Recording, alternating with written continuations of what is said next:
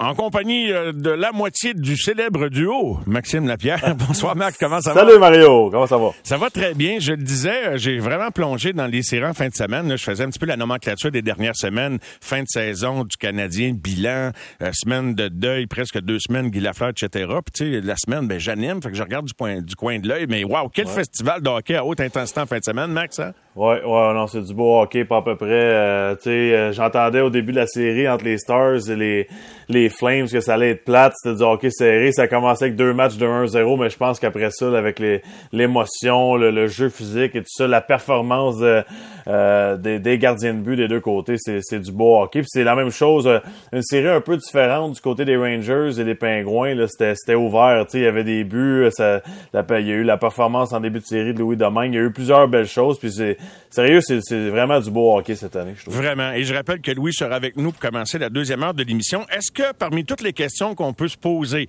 avant de regarder la deuxième ronde là, sur les équipes qui ont gagné, mais surtout celles qui ont perdu, est-ce que la question qu'est-ce qui manque donc aux Leafs de Toronto qui n'ont pas remporté une série éliminatoire depuis 2005, euh, est-ce que c'est une des questions qui te revient le plus souvent en tête?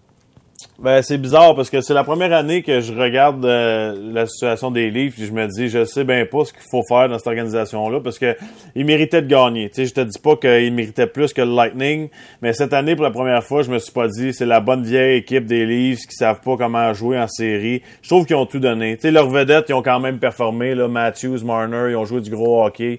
Pour moi, il y aurait une décision à prendre, c'est côté investissement, qu'est-ce qu'on fait avec John Tavares ou William Nylander. Moi, je pense qu'il y en a un des deux ah euh, qu'on doit se départir d'un des deux pour changer l'équipe, euh, peut-être améliorer la défensive, améliorer le gardien de but, même s'il a été quand même euh, respectable. Il a été un bon gardien de but en série. Est-ce que c'est juste de trouver un coupable dans une série qui se termine de cette façon-là, aussi serrée?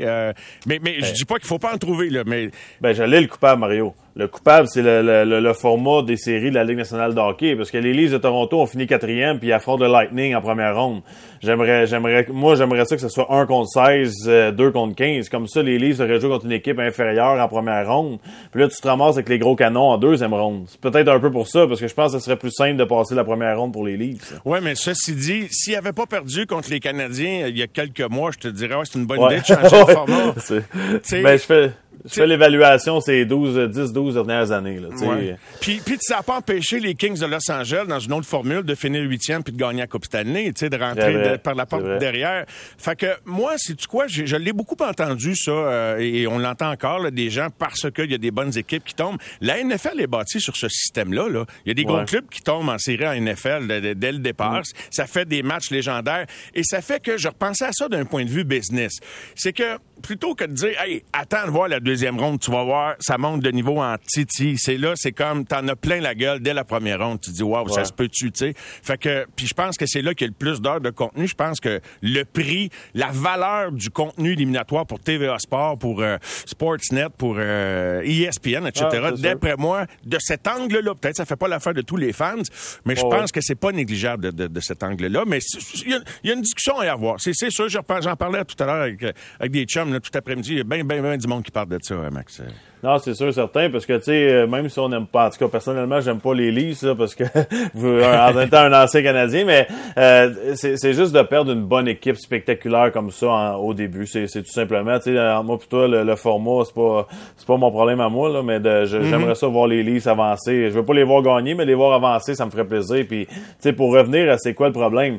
Peut-être la profondeur trop âgée, tu sais, des gars comme Jason Spezza, est-ce qu'on aurait besoin d'avoir plus une identité sur le troisième, quatrième trio? Le Lightning de Tampa Bay gagne pour ça, parce qu'ils ont deux trios offensifs, puis après ça, c'est des Yanni Gould, c'est des euh, Paul, des, des gars qui sont strictement troisième trio, puis des gars d'énergie sur le quatrième trio, comme les Pat Maroon, les Corey Perry en fin de carrière. À Toronto, on dirait qu'on essaie de faire quatre trios offensifs, puis ça fonctionne pas. En tout cas, on n'a pas réussi encore une fois à gagner cette année, puis on peut pas dire non plus qu'on est une puissance en défensive. Si tu compares encore une fois Lightning, tu regardes un gars comme Edmund euh, versus un Morgan Riley, c'est pas la même catégorie. Puis après Morgan Riley, Euh, pouvez-vous me nommer les défenseurs? sais, on a été chercher mm Giordano, plus âgé, Jake Muzzin qui est ralenti aussi. L'autre côté, on a les McDonough, on a les Sergachev, on a, on a, des, on a une bonne équipe de hockey. Donc, on n'est pas au même niveau que, que le Lightning, ça c'est sûr et certain. J'aime que quand tu parles de, de j'ajouterais Simmons là-dedans. Tu sais, qu'est-ce qui, en quoi il a aidé? Tu sais, pourquoi se tourner vers... Tu sais, on, c'est correct d'avoir des, des, vétérans, mais des fois, je pense qu'on y a... À moins, tu sais, si as Patrice Bergeron ou des vétérans d'une classe exceptionnelle comme Raymond Bourque en fin de carrière, je dis pas. Mais ce type de vétéran-là, sans, sans porter ombrage au gars et à sa personnalité, je pense pas que ça, ça a amené grand-chose. Mais je repense à Tampa Bay. Ils viennent de perdre contre Tampa Bay. Et je sais pas si ça va faire que la pilule va, va mieux passer parce qu'on se dit, on vient de perdre contre les champions défendants. Mais rappelle-toi, il y a en, en, 2019, quand Tampa Bay a perdu en première ronde, Max, tu te souviens, on s'est dit, qu'est-ce qu'il va faire Julien Brisebois, etc.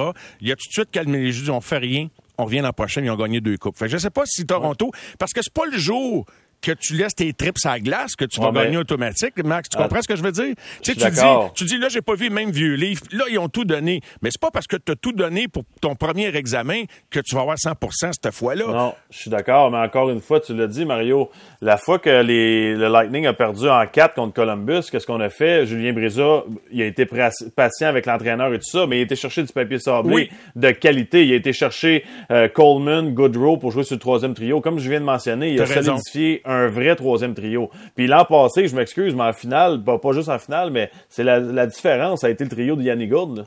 Ça a été ça la grosse différence. Oui, oui. Donc c'est peut-être la construction pour moi de, cette équipe-là qui a de, on s'entend là, Matthew c'est tout un joueur de hockey, Marner c'est tout un joueur de hockey. Tavares pour moi c'est pas mon préféré, je trouve qu'il coûte très cher. Mais si t'es capable d'avoir un bon troisième, quatrième trio avec cette équipe-là, euh, Juste pour compléter sur euh, Toronto, si tu avais à miser un petit deux sur où il va y avoir des changements, le coach, le DG ou du côté des joueurs? Je j'irais pour le DG. Je pense qu'à un moment donné, tu peux-tu répéter la même histoire à chaque année, puis revenir, puis dire on a confiance en notre groupe, on va continuer de la sorte. Ça se peut, ça se peut que l'an prochain, ils réussissent finalement à passer la première ronde avec le même groupe, mais je pense que des fois, juste un changement d'air, de mentalité, de, c'est, peut-être un ou deux joueurs la différence. C'est pas, on s'entend que c'est pas dix joueurs la différence. Donc peut-être que quelqu'un arrive, il prend cette belle équipe-là, fait juste une petite modification, puis ça change tout. Moi, je pense que ça serait le DG en premier. Maxime, tu as vu la façon dont les Pingouins ont été éliminés euh, contre les Rangers de New York, euh, le défenseur Peterson qui perd son casque. Mm. Comment tu aurais réagi? C'est sûr que tu n'as pas le choix de retourner au banc, mais euh, aurais-tu pris le deux minutes pour finir ta présence à la glace? Tu comprends ce que je veux dire? Non, mais tu sais, c'est une question qui se pose dans les circonstances, là. Ouais, non, mais c'est sûr et certain que ça, ça, complique le jeu d'avoir à sortir de son territoire parce que le, le, gars qui embarque sa patinoire après est un peu perdu parce que euh, il arrive de nulle part. Là, mais c'est peut-être le règlement qui est. Si un joueur est capable, je pense que c'est Thompson de Philadelphie aujourd'hui qui mentionnait, écoutez, on est capable de jouer podcast pendant une présence puis se protéger tout en jouant de la bonne façon. Je pense qu'il a raison. Euh, c'est au joueur de prendre une décision. Si tu veux pas jouer avec ton casque, ben va changer. Mais si tu as le droit, reste sur la patinoire. Euh, c'est plate de, de, perdre un match comme ça. Est-ce que c'est ça qui a changé le match? Je pense qu'on a quand même eu assez de temps de, de, de, se replacer dans notre territoire, mais euh, il reste que c'est assez ordinaire comme, comme fin. oui, vraiment. Et euh, ma foi, je c'est vraiment plate parce que ils ont bien joué. C'est sûr qu'ils ont perdu les trois derniers matchs, les Penguins de Pittsburgh. Ils Jarry mm. qui revient devant le filet hier. Euh, est-ce que c'est la fin d'une époque avec les Penguins de Pittsburgh? Sydney a reconnu que tout le monde était conscient que c'était une possibilité et ils semblent conscients qu'ils vont pas. D'ailleurs, ça serait peut-être surtout que les Pingouins n'ont pas gagné une ronde éliminatoire depuis plusieurs années en étant fidèles à leur noyau de vétérans. Là, je pense qu'ils vont, ils vont en laisser partir. Ouais, je pense que t'as pas le choix. Puis qu'est-ce que tu fais? Tu as beaucoup de joueurs. Là, on parle beaucoup de, de temps de Malkin. Il y a Rust aussi. Il y a ces, il y a ces joueurs-là. Il y a Rodriguez qui doit être signé, qui est un bon joueur. Il a eu 40 points environ cette année, 43 points.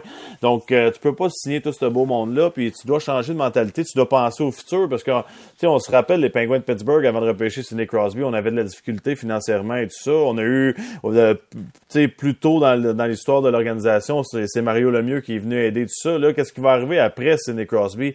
On s'entend qu'il n'y a pas de suite après ça. Maxime, quel joueur autonome, là, tu sais, Crosby puis toute cette gang-là? Premièrement, juste sur Crosby, je me posais la question, est-ce que tu l'imagines, comme Patrice Bergeron, là, est-ce que tu imagines un de ces deux gars-là ou les deux porter un autre chandail? Ben, je reviens toujours que Wayne Gretzky l'a fait.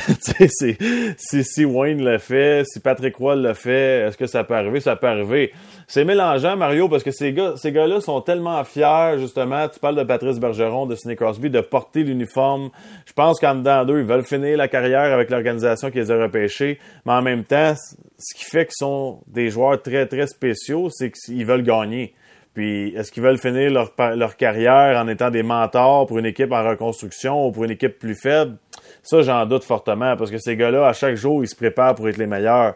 Puis d'être le meilleur dans une équipe perdante, je pense pas que c'est ça l'objectif de ces deux joueurs-là en particulier. Crois-tu que de tous les joueurs... Euh, euh, Crosby n'est pas autonome, mais euh, penses-tu que le fait que Mario Lemieux ait vendu ses parts dans l'organisation des Pingouins rend ça plus plausible comme hypothèse que Sidney partent ben moi, je pense qu'il y a des choses qui vont changer, Mario. Puis euh, corrige-moi si je suis dans le tort, là, mais je pense qu'aussi le président qui a quitté ses fonctions avec les Penguins de Pittsburgh euh, après la vente là, euh, au groupe, je pense que, que les, Red Sox, les Red Sox de Boston. Donc si, si lui s'en va, il y a quelque chose qui se passe quand même dans cette organisation-là. On vend, le président part, Mario Lemieux a vendu. Là, on, parle de, de j'ai lu aujourd'hui peut-être qu'on aurait fait une offre à la baisse à Christopher Le et Evgeny Malkin. Est-ce qu'on veut faire le ménage à Pittsburgh? Parce que veut, veut pas, faut que tu le fasses à un moment donné pour penser au futur, pour monétairement, si tu fais pas ces changements-là, ça va te rattraper dans le futur. Donc j'ai hâte de voir maintenant, est-ce que ça va revenir à Sidney Crosby avec une rencontre avec les nouveaux propriétaires puis dire ça c'est notre plan, est-ce que tu vas en faire partie? Ça, je pense que c'est la façon respectueuse de le faire avec Sidney Crosby, même s'il a tout fait pour l'organisation. Et dans la situation dans laquelle ils se retrouvent, là, ils n'auront rien en retour. Comme nous, avec Plecanet et quelques autres, sans comparer le, calibre des joueurs, mais tu sais, des gars que, comme Markov, des gars sont arrivés en fin de carrière, t'as rien en retour. Nada. Même pas un choix. Rien pour le temps. Rien pour Malkin. C'est correct, mais euh, tu trouves-tu que c'est une bonne décision d'avoir été jusqu'au bout avec eux, mais avoir rien en retour? Et une, autre question du même souffle, est-ce que ça rend pas l'idée d'échanger Crosby la, porte, la, la, sortie de secours pour aller chercher des actifs mm. qui vont te permettre de rebondir?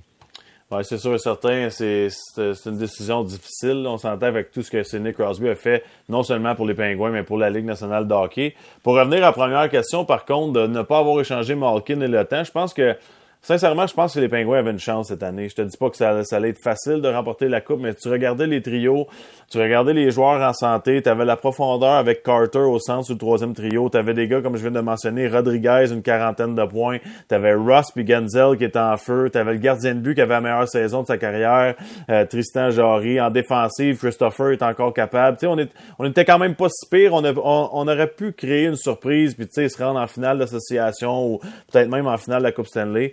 Euh, ah ouais, tu penses qu'il aurait pu battre euh, Tampa, Floride ou ouais, à ce point-là? Ben, c'est une bonne équipe de hockey, puis on s'entend que là, cette année, je trouve que Gino, c'était pas sa meilleure série. il a quand hein? même eu des buts et tout ça.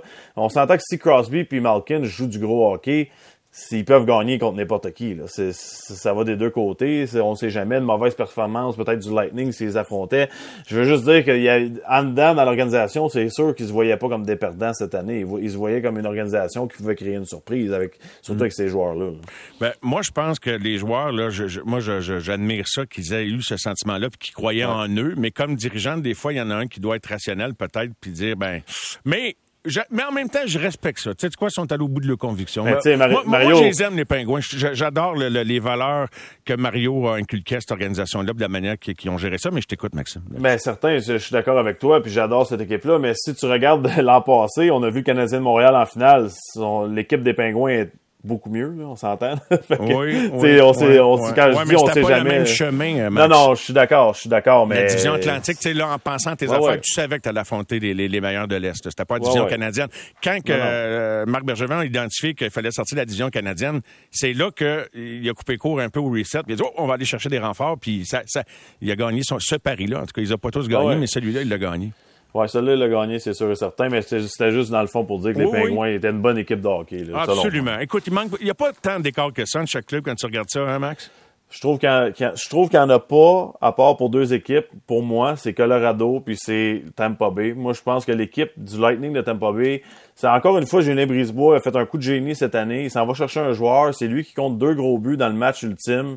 Euh, cette équipe-là est construite. Il y a des valeurs, l'effort. on veut, on veut pas juste gagner à Tampa Bay. Là. Puis quand je parle aux gens de l'organisation, on veut être l'exemple pour les autres équipes. Puis ça, ça, en dit beaucoup. On veut être le, c'est dur pour moi de dire ça, mais on veut être le Canadien de Montréal des années 2000. C'est ça qu'on veut faire du côté du Lightning. On veut, on, veut que tout le monde prenne des notes sur nous, puis c'est ça qu'on fait. On joue bien, on gagne.